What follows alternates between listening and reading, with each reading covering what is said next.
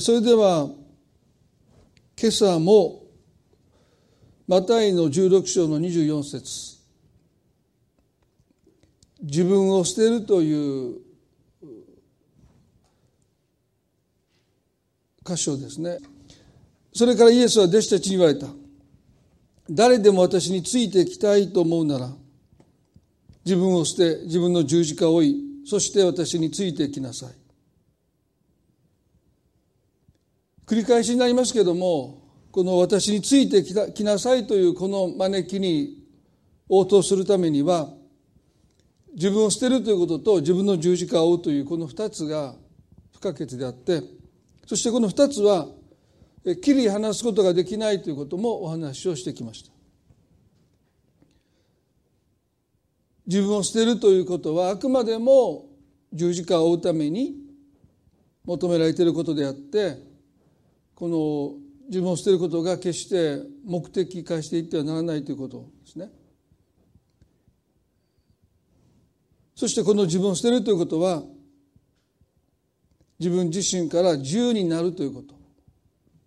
まあ、私たちの人生で一番の重荷は私たちという存在ですから、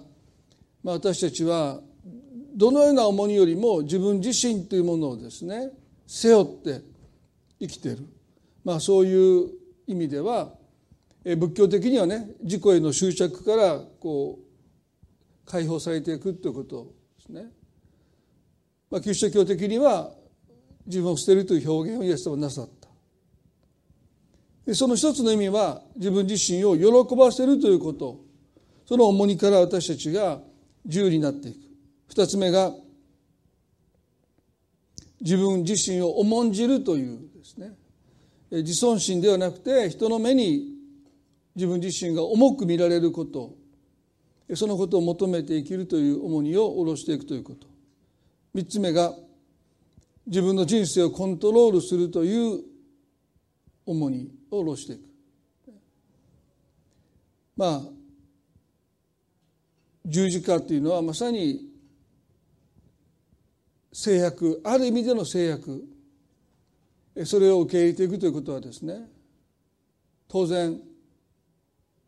自分自身の人生を思い通りに生きようというこのもがきから解放されなければ、まあ、十字架そのものを追うことはできないということですよね。で今日は4回目として自分の弱さから自由になることについて考えたいと思います。自分の弱さから自由になる。一つの弱さに対する私たちの考え方としては弱さを克服するという考えがあります。この弱さについて考えるときにあのパウロの肉体の棘の箇所を私たちはスルーできないと思いますね。パウロは弱さを克服すべきものとみなしていました。彼の誇りは弱さを克服したという自負心です。ですから肉の誇りというものは総じて人生において弱さを克服してきたという、まあ、自負心がその中身なんだろうと思います。まあ、全てではないにしろですね。いかに弱さに打ち勝ってきたのか。そういったことがその人の肉の誇りになっていく。パウロもそうでした。最近日本人にあるいは日本の多くの方に勇気を与えたと言われる池江璃花子さんがですね2019年に、まあ、ですが考えてみればもう2年前わずか2年前に白血病を発症されて、まあ、選手生命が絶たれた絶たれるのではないかとさえ言われた中で非常に過酷な闘病生活を経て次のオリンピックを目指すとおっしゃってたんですよね。それがなんと今回のこの東京オリンピックの代表選手に選ばれるというまあもうほぼ奇跡のようなことが起こりました。まあ、彼女もおそらく信じれなくてインタビューで泣いておられましたけどもまあ、彼女の姿を通して多くの人が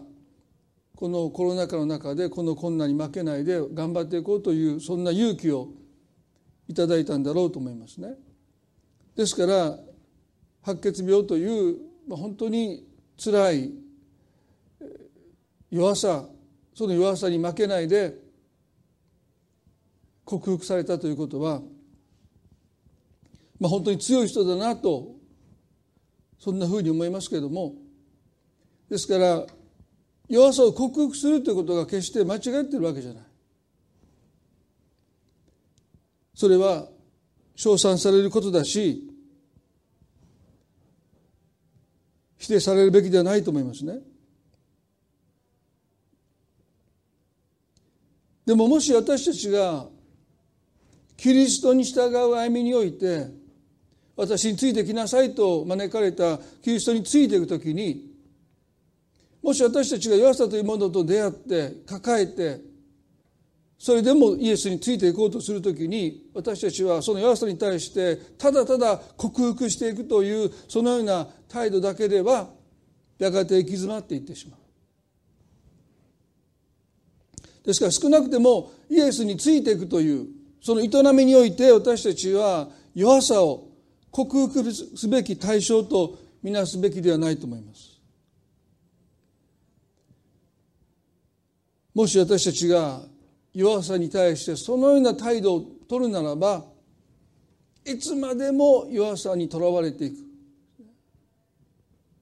そしてそれがやがてイエスについていくことにおいての重い足かせになっていく。パウロもその一人でした。彼はイエス・キリストを救い主と信じて、まあ、劇的な改心を経験します。180度迫害していた方を救い主として述べ伝えていくというですね。ですから当初弟子たちはそんなパウロを見て信じられなかったんですね、まあ、それほど彼は劇的な改心を経験します。そして使徒になります。神に召されて違法人への伝道に彼は使わされていくわけですけどもしかし弱さに対する彼の態度は基本的には変わらなかった。でこれは私たちが心に留めておくべきことですよね。イエス・キリストを救い主と信じます。劇的な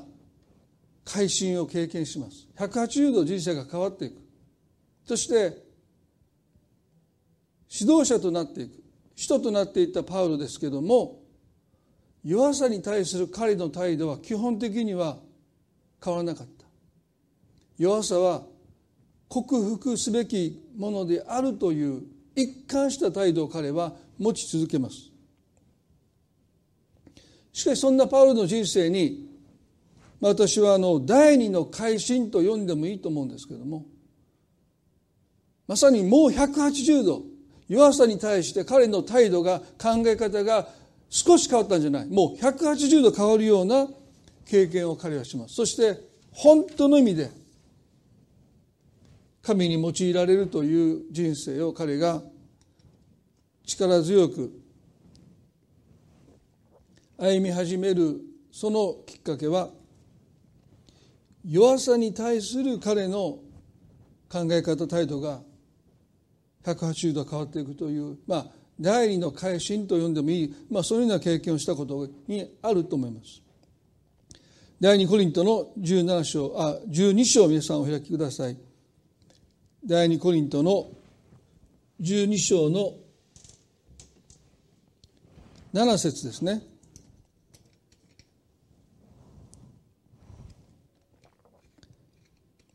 またその啓示があまりにも素晴らしいからです。そのために私は高ぶることのないようにと肉体に一つの棘を与えられました。それは私が高ぶることのないように私を打つためのサタンの使いですと言います。まあこの第二コリントの12章の前半を読んでくだされば、まあ、第三の点、まあ、あるパウロしか見たことのない一つの啓示というものを彼が受けて他の人たちが見たことのない素晴らしい啓示を受けたということで高ぶることのないようにと肉体の時計が与えられたと言いました。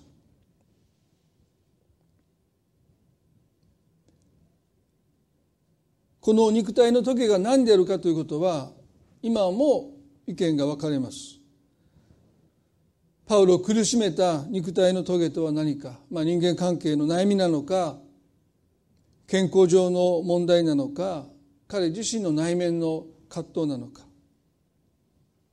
さまざ、まな解釈がありますけれども一つ言えることは彼はですねその肉体の棘を私を打つためのサタンの使いですと言いました。でこれはどのように解釈していいのか私はよく分かりません。本当にそうなのか。彼自身がそう思っているのか。まあ私個人的な見解ですけれども彼が肉体のトゲすなわち弱さに対して、まあ、敵対的な態度をとっている。不要なものと考えている。いや克服すべきものだと考えている。打ち勝たなきゃならないと考えているということを少し考えますと彼の働きを妨げる彼の働きをまあ引っ張るこの肉体のトゲ弱さを彼はおそらく敵対的な思いから私を打つためのサタンの使いですと決めつけたんじゃないかなと思います。まあ、それで彼は弱さというものを憎んでいた。それが使徒パウロのこの第二の改心を経験する前の彼の考え方であり態度でした。皆さんも知っておられるかもしれませんがパウロはバルナバというまあ盟友といいますか親友といいますか同労者がいました。である時彼らはマルコと呼ばれたヨハネのことで意見を対立させて反目し合うという出来事がですね使徒行伝の15章に書いてます。使徒行伝の15の36から40まで読んでくださればいいと思いますけどもパウロはですねバルナバにこう言いました。今まで私たちが伝道してきたところをもう一度訪問してそこで救われた人たちその教会形成がどどのようになっているのかを見て回ろうということをですね、えー、まあ言えば求めて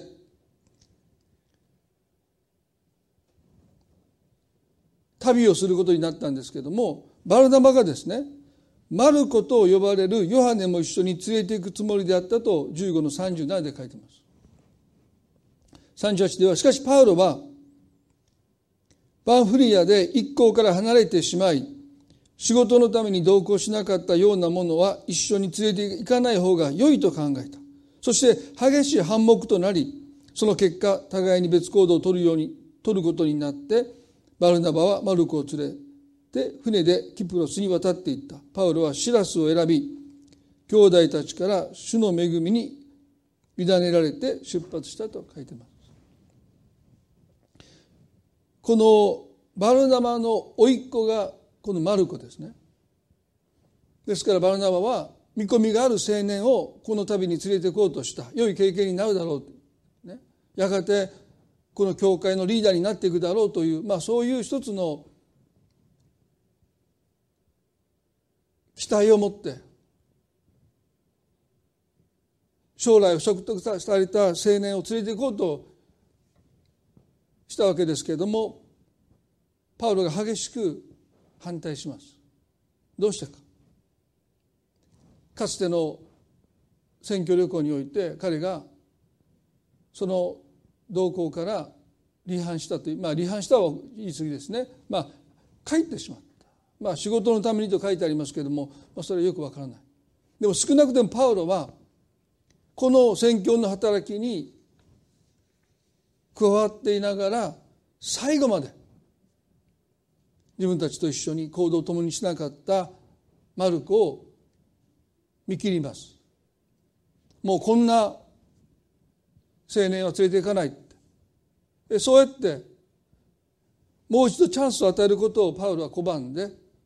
そしてシラスを連れて別行動に出ます。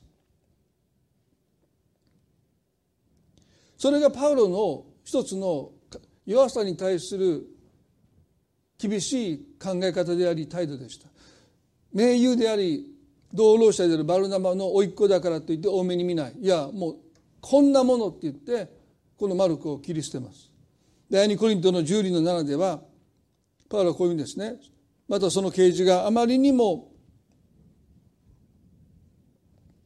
素晴らしいからです。そのために私は高ぶることがないように肉体に一つの時を与えられました。それは私が高ぶることのないように私を打つためのサタンの使いですと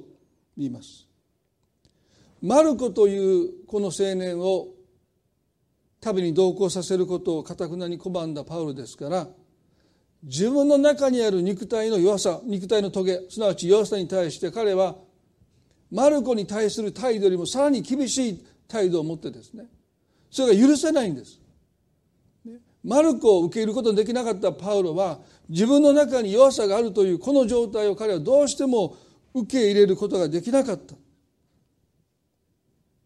ですから8ではこのことについてはこれを私から去らせてくださるようにと3度も主に願いましたとあります。この3度というのは文字通り3回という意味なのかまあこの3度っていうのは一つの強調を意味しますからおそらく何度も何度も何度も諦めずにこの肉体のトゲ弱さを取り去ってくださるようにと彼は神に懇願します。おそらくパウロの人生の中で唯一克服できなかった弱さなんでしょう。この時まで彼はどんな弱さも克服してきたという重心がありました。ある箇所では私は立法においては非難されるところがないと言い切ってますからね。ですから彼の中には弱さというものが見当たらなかった。それが彼の誇りでした。でもこの神が与えた肉体のトゲこの弱さだけはどうにもならない。どんなに頑張っても克服できないでいた。ですから神様に初めてでしょう人生の中で。こんなふうにお願いした。どうかこの肉体のトゲこの弱さを私から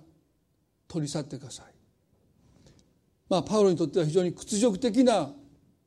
祈りだったんだろうと思いますね。9節でしかし主は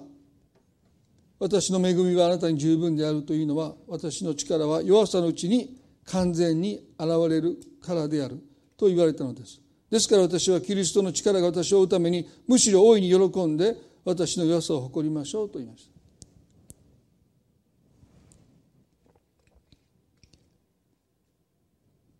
神様はパウロの祈りを聞かなかったんですね。肉体の棘を取り去ってくださいと祈ったこのパウロの祈りを神が聞いてくださらなくてこうおっしゃった。私の恵みはあなたに十分である。すなわちあなたの弱さを補ってあまりある。いやあなたの強ささえ凌駕する。そんなふうにおっしゃった。私の恵みはあなたに十分である。でこのことはパウロにとって弱さに対する考え方あるいは態度をですね。変えてきます。弱さは不足でした。足りなさでした。でも神様は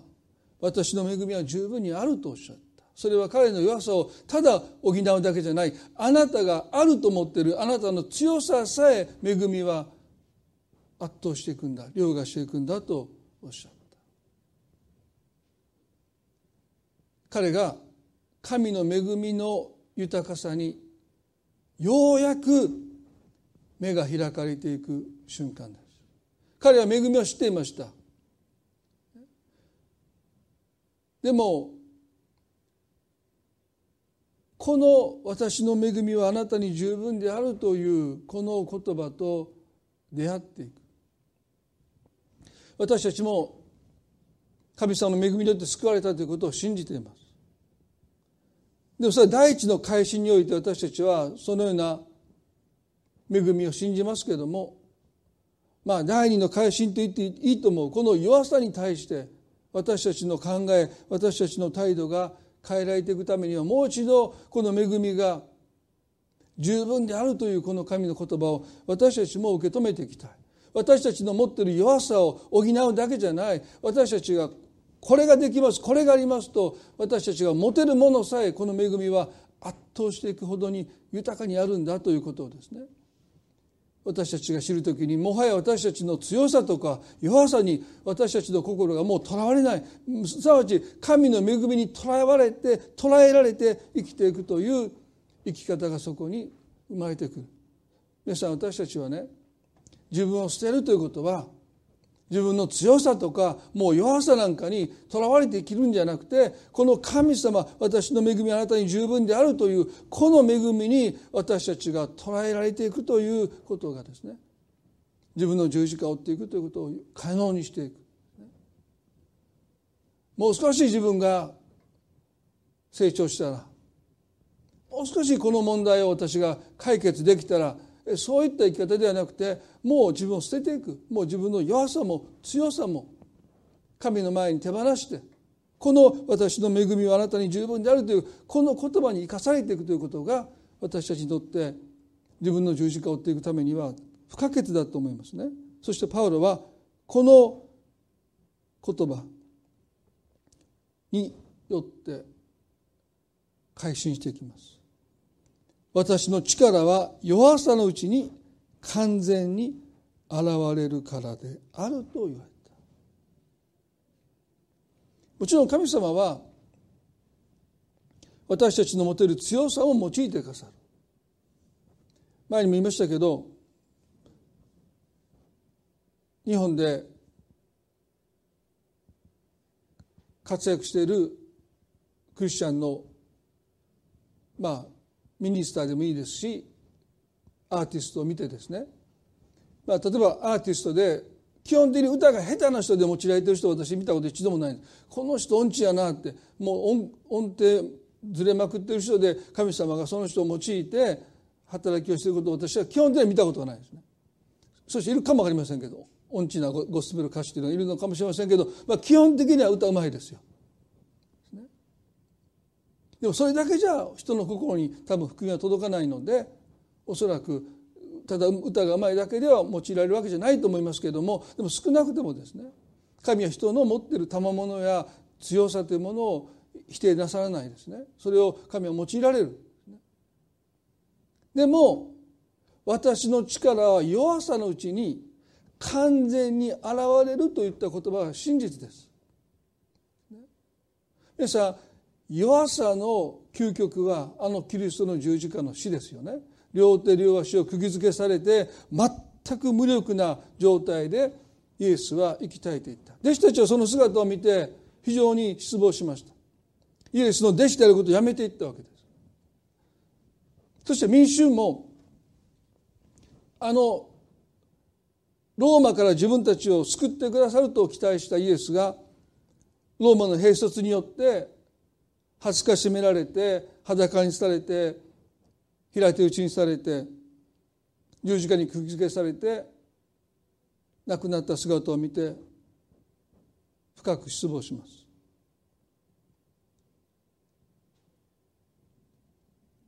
人々が救い主に求めたのは強さでした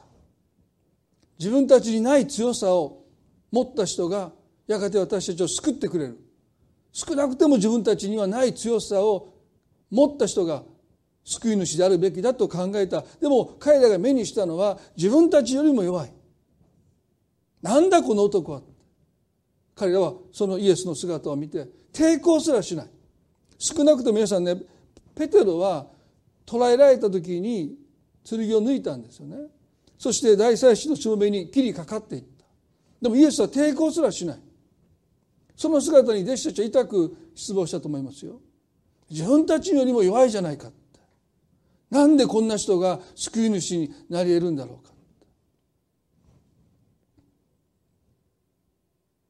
第2コリントの13の4にはこう書いてます。第2コリントの13の4に確かに弱さのゆえに十字架につけられましたが神の力のゆえに生きておられます。私たちもキリストにあって弱いものですがあなた方に対する神の力のゆえにキリストと共に生きているのですと書いてます。弱さのゆえに十字架につけられましたって。そうなんですね。キリストは弱さの上に十字架につけられて両手両足を釘付けされて無力な姿で死なれました。でも神の力は弱さのうちに完全に現れるとはね。神の力の究極は復活の力ですよね。そしてこの復活の力はキリストが無力にならない限りキリストがすなわち死なない限り現れることはありません。もしキリストが十字架の上で瀕死の状態であっただけならば復活の力は現れないですね。おそらく神の癒しの力は現れてもう瀕死状態のキリストがその癒しの力によって健康を取り戻していく元気になっていくってことは現れるでしょう。でも死んでもいないキリストのうちに復活の力現れないっていうことはですね聖書の言う通りです。もし神の力の究極である復活の力が表されるとするならばキリストは死ななければならない。そうじゃなきゃこの力現れてこないんですね。皆さん私たちの人生においてもそうです。私たちがどのような弱さを覚えてそれを抱えるかによってどのような神の力が表されることが決定します。ちょっと首が痛いだけだったら皆さんどうですか？もちろん神様は癒してくださるかもわからないけどそこで現れる力はその弱さに比例します。十字架の上で無力となって息を引き取られたキリスト。弟子たちによって十字架から下ろされて墓に葬られたキリスト。全く無力です。この天と地を作られた神がく無力の中に置かれたことによって復活の力がそこに表されていった。そのことを神様がパウロに告げた時に彼は肉体の棘彼のうちに与えた弱さに対して全く異なった考え方を態度を取ることができた。180度変わっていきます。彼は何て言ったのか。12の9でしかし私の恵みはあなたに十分であるというのは私の力は弱さのうちに完全に現れるからであると言われたのです。ですから私はキリストの力が私を追うためにむしろ大いに喜んで私の良さを誇りましょうと言いました。三度取り去ってくださいと願ったパウロがその弱さを喜んで誇るって言いましたそれはその弱さを通してキリストの力が私を追うからだというこの弱さの持つ役割に目が開かれたかですよね。彼は今まで自分の強さで武装してきました。でもそれは決してキリストの力ではありませんでした。彼の強さでした。そしてその強さには限界がありました。でも弱さを通してキリストの力が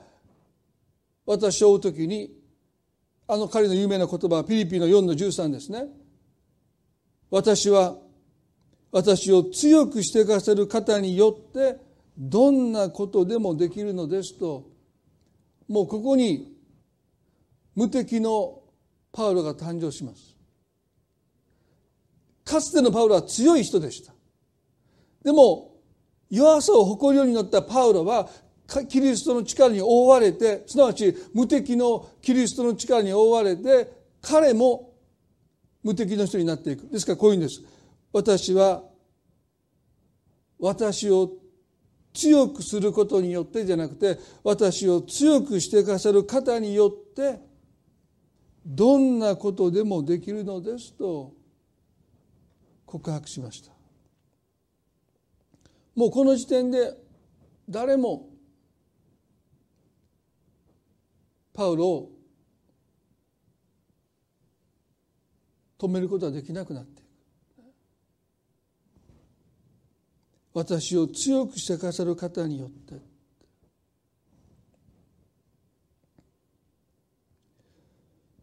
皆さんどうでしょうか？私たちは自分自身を強くする必要がない。私を強くしてくださる方がいる。ですから弱さを克服しなければキリストについていけないと考えるべきじゃない。いや私は弱いクリスチャンだからって。そうじゃない。みんな弱いんです。でも何が違うかそれはイエス様が無敵のイエス様が死の力に打ち勝ったイエス様が私たちを強くしてくださるので私にはどんなことができるんだと告白できる。弱さに対してもう一つの考えは弱さを嘆くということです。もし私たちが弱さを嘆いてばかりいるならばいつまでも弱さから自由にならないと思います。皆さんこの先ほどお見せしましたバルナバの甥っ子であるマルコはおそらくパウロに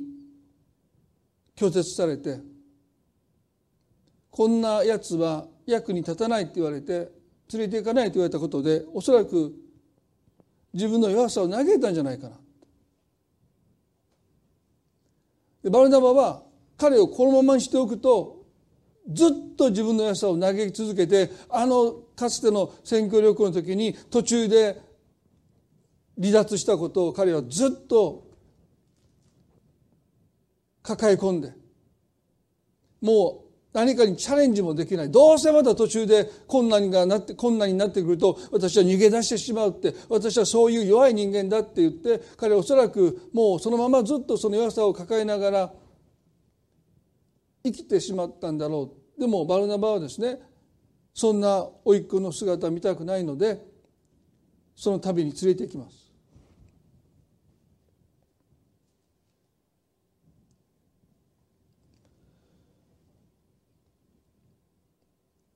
第二手モての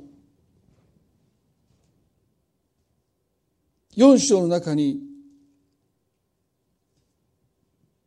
パウロがローマの獄中の中から手元に手紙を書き送った、まあ、獄中書簡がありますね。この中で彼はこんなふうに言うんです。第二手元の4の7で私は勇敢に戦い走るべき道のりを走り終え信仰を守り通しました。今からは義の栄冠が私のために用意されているだけです。かの日には正しい審判師である主がそれを私に授けてくださるのです。私だけでなく主の現れを慕っている者には誰にでも授けてくださるのです。あなたは何とかして早く私のところに来てくださいと言いました。パウロはもう自分の命がそんなに長くないって。もうすぐ殺されるんじゃないか。もう残りわずかな時間しかないと彼は悟って何とかして早く私のところに来てくださいと、まあ、当時はもう旅って言っても大変ですからね。そんな交通機関を使ってすぐに飛んでいけるわけじゃないのでまあ何日も待たなければならなかったんでしょうけどでももう何とかして早くこの命が尽きる前にあなたにもう一度会いたい。あなたに励ましたいという思いもあったんでしょう。そして彼はこういうんですね。10節で「デマスは今の世を愛し私を捨ててテサロニテサロニケへ行ってしまいまたクレクレクレスケンスはガラテヤにテトスはダルマテヤに行ったからです。ルカだけは私と共におります。マルコを伴って一緒に来てください。彼は私の務めのために役に立つからですと言いました。皆さんねローマの獄地の中でパウロと共に働きその同労者たちはみんな彼から離れていった。このデマスは今の世を愛し私を捨ててと言いました。テサロニケに行ってしまった。クレスケンスもガラテヤに。テトスはダルマテヤに行ってしまったと。パウロは嘆いています。ルカだけがあのルカの福音書を記した医者のルカだけが私と苦しみを共にしてくれています、そして手元にも来てほしかった。でもその時にねパウロはあのかつてこんなもの役に立たないって言って一緒に旅をすることを拒んだマルコも一緒に連れてきてほしいって言うんです。彼は私の務めのために役に立つからですと語ります。もちろんマルコ自身が成長したマルコ自身が成熟したということもあるでしょう。でも何が違うかというとパウロ自身が弱さに対する考え方弱さに対する態度を180度変えて弱さを憎んで弱さを克服してこようとしたそして弱さを持っている人を裁いてきたその彼がですね神様の啓示をいただいて弱さこそまさに神様の力が表されてくる。その役割に目が開かれた時にマルコに対するパウロの考え方が180度変わっていく。彼は役立つんだって。彼の持っている確かに彼は完全な人じゃない。でも彼が抱えている弱さそしてその弱さを通してでも神は素晴らしい働きをしてくださるんだということをねパウロは確信している。そしてここに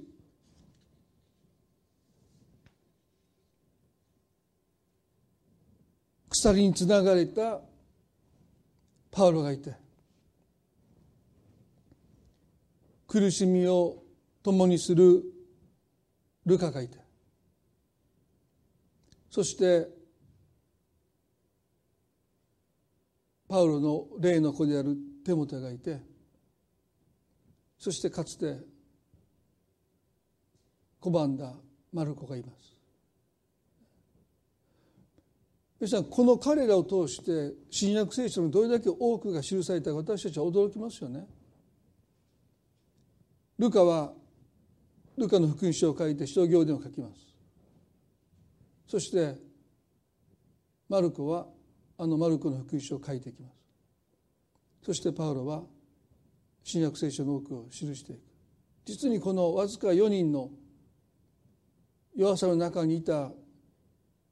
彼らを通して神は偉大なことをしてくださった。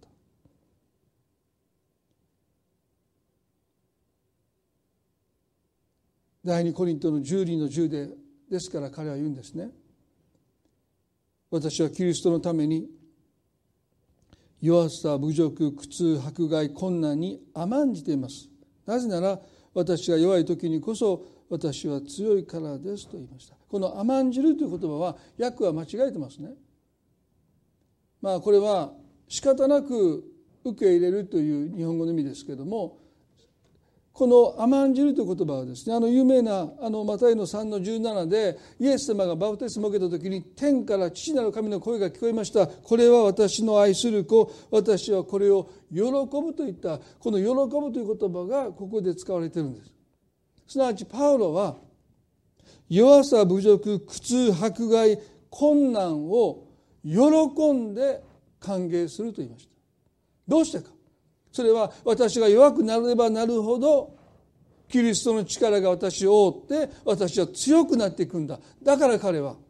ああもうこの人生におけるいろんな私を予約する出来事を彼は仕方なく受け止めたんじゃない。甘んじたわけじゃないんです。英語では delight in です。そのことの中に喜びを見出していったって。これ私の愛する子私はこれを喜ぶと父なる神様がイエス様の中に喜びを見出されたようにパウロは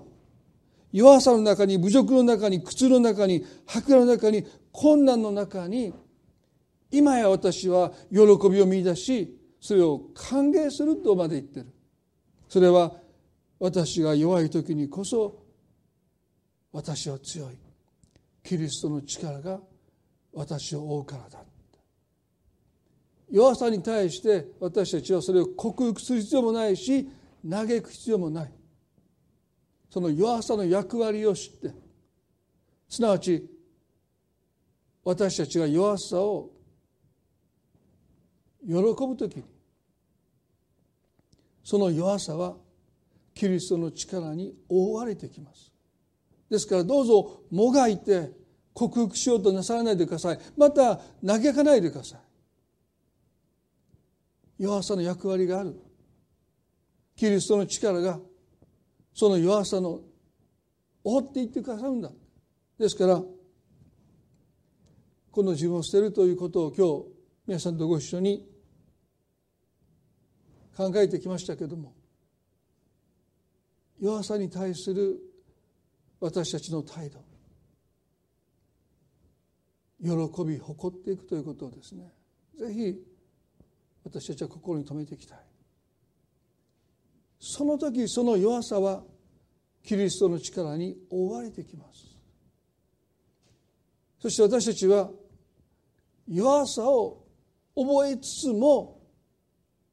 キリストの力に覆われて私を強くしてくださる方によってどんなことでもできるんだと私たちも告白させていただけるように変えられていく。それがキリストの足跡についていく。どんなその道が困難であったとしてもそれは私の強さによってその困難を克服していく道ではなくて私を強くしてくださる方によって私たちは強くされてその障害がどんな障害だったとしても私たちはキリストについていくことができるんだ。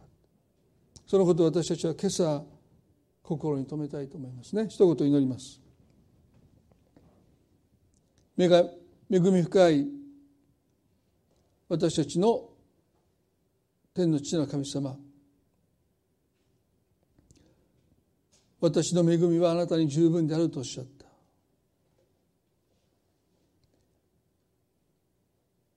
私たちの弱さを補うだけじゃなくて私たちの強さも圧倒していく。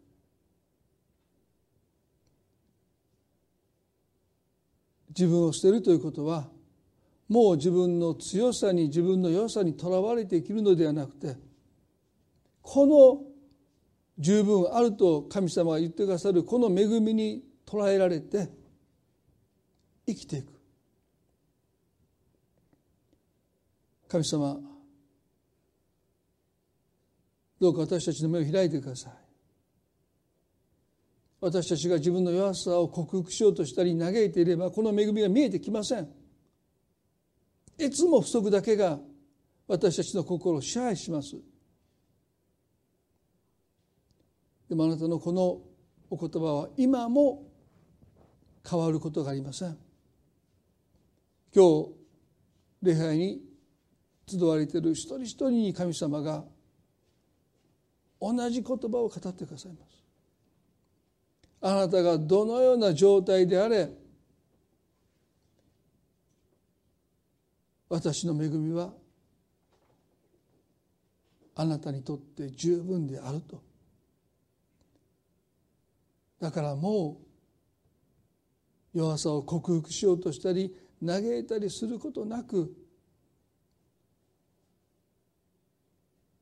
喜び誇りもうとらわれることなく生きることができる道をあなたが示してくださるように心から祈ります。キリストに従う時にもう弱さを口実にしない。あなたの恵みが十分であるならば私はあなたについていけますと。その道が人間的に見るならばどんなに困難に思えても私を強くしてくださる方によって私にはどんなことでもできます。あなたについていけますと告白するどうか一人一人でありますように。そして一歩踏み出すならば神様が力を与えてくださる。そのことをそれぞれが経験できますようにどうぞ導いてください。このコロナの感染の中にあってあなたが一人一人を守っていてくださるように心から祈ります。願うならば来週また共に集い礼拝が捧げられることができるならば幸いです。そのことも含めて見てにお願いいたします。この礼拝を感謝し愛する私たちの主イエス・キリストの皆によってこの祈りを見舞いにお捧げいたします。それでは賛美をご一緒に最後捧げたいと思います。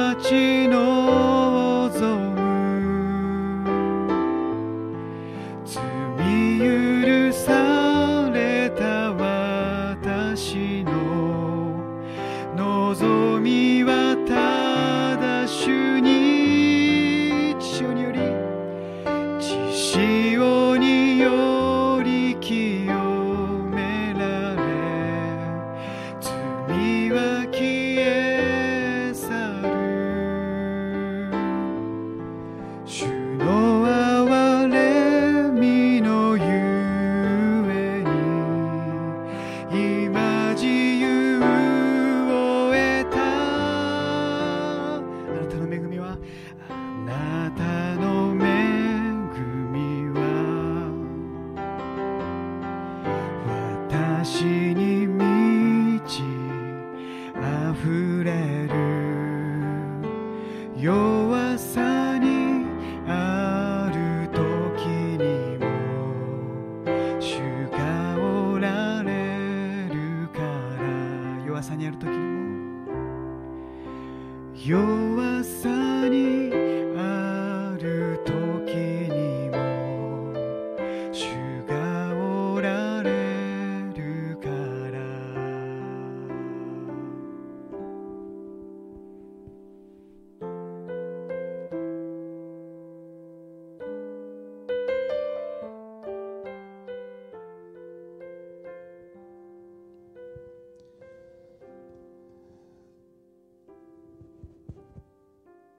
こうして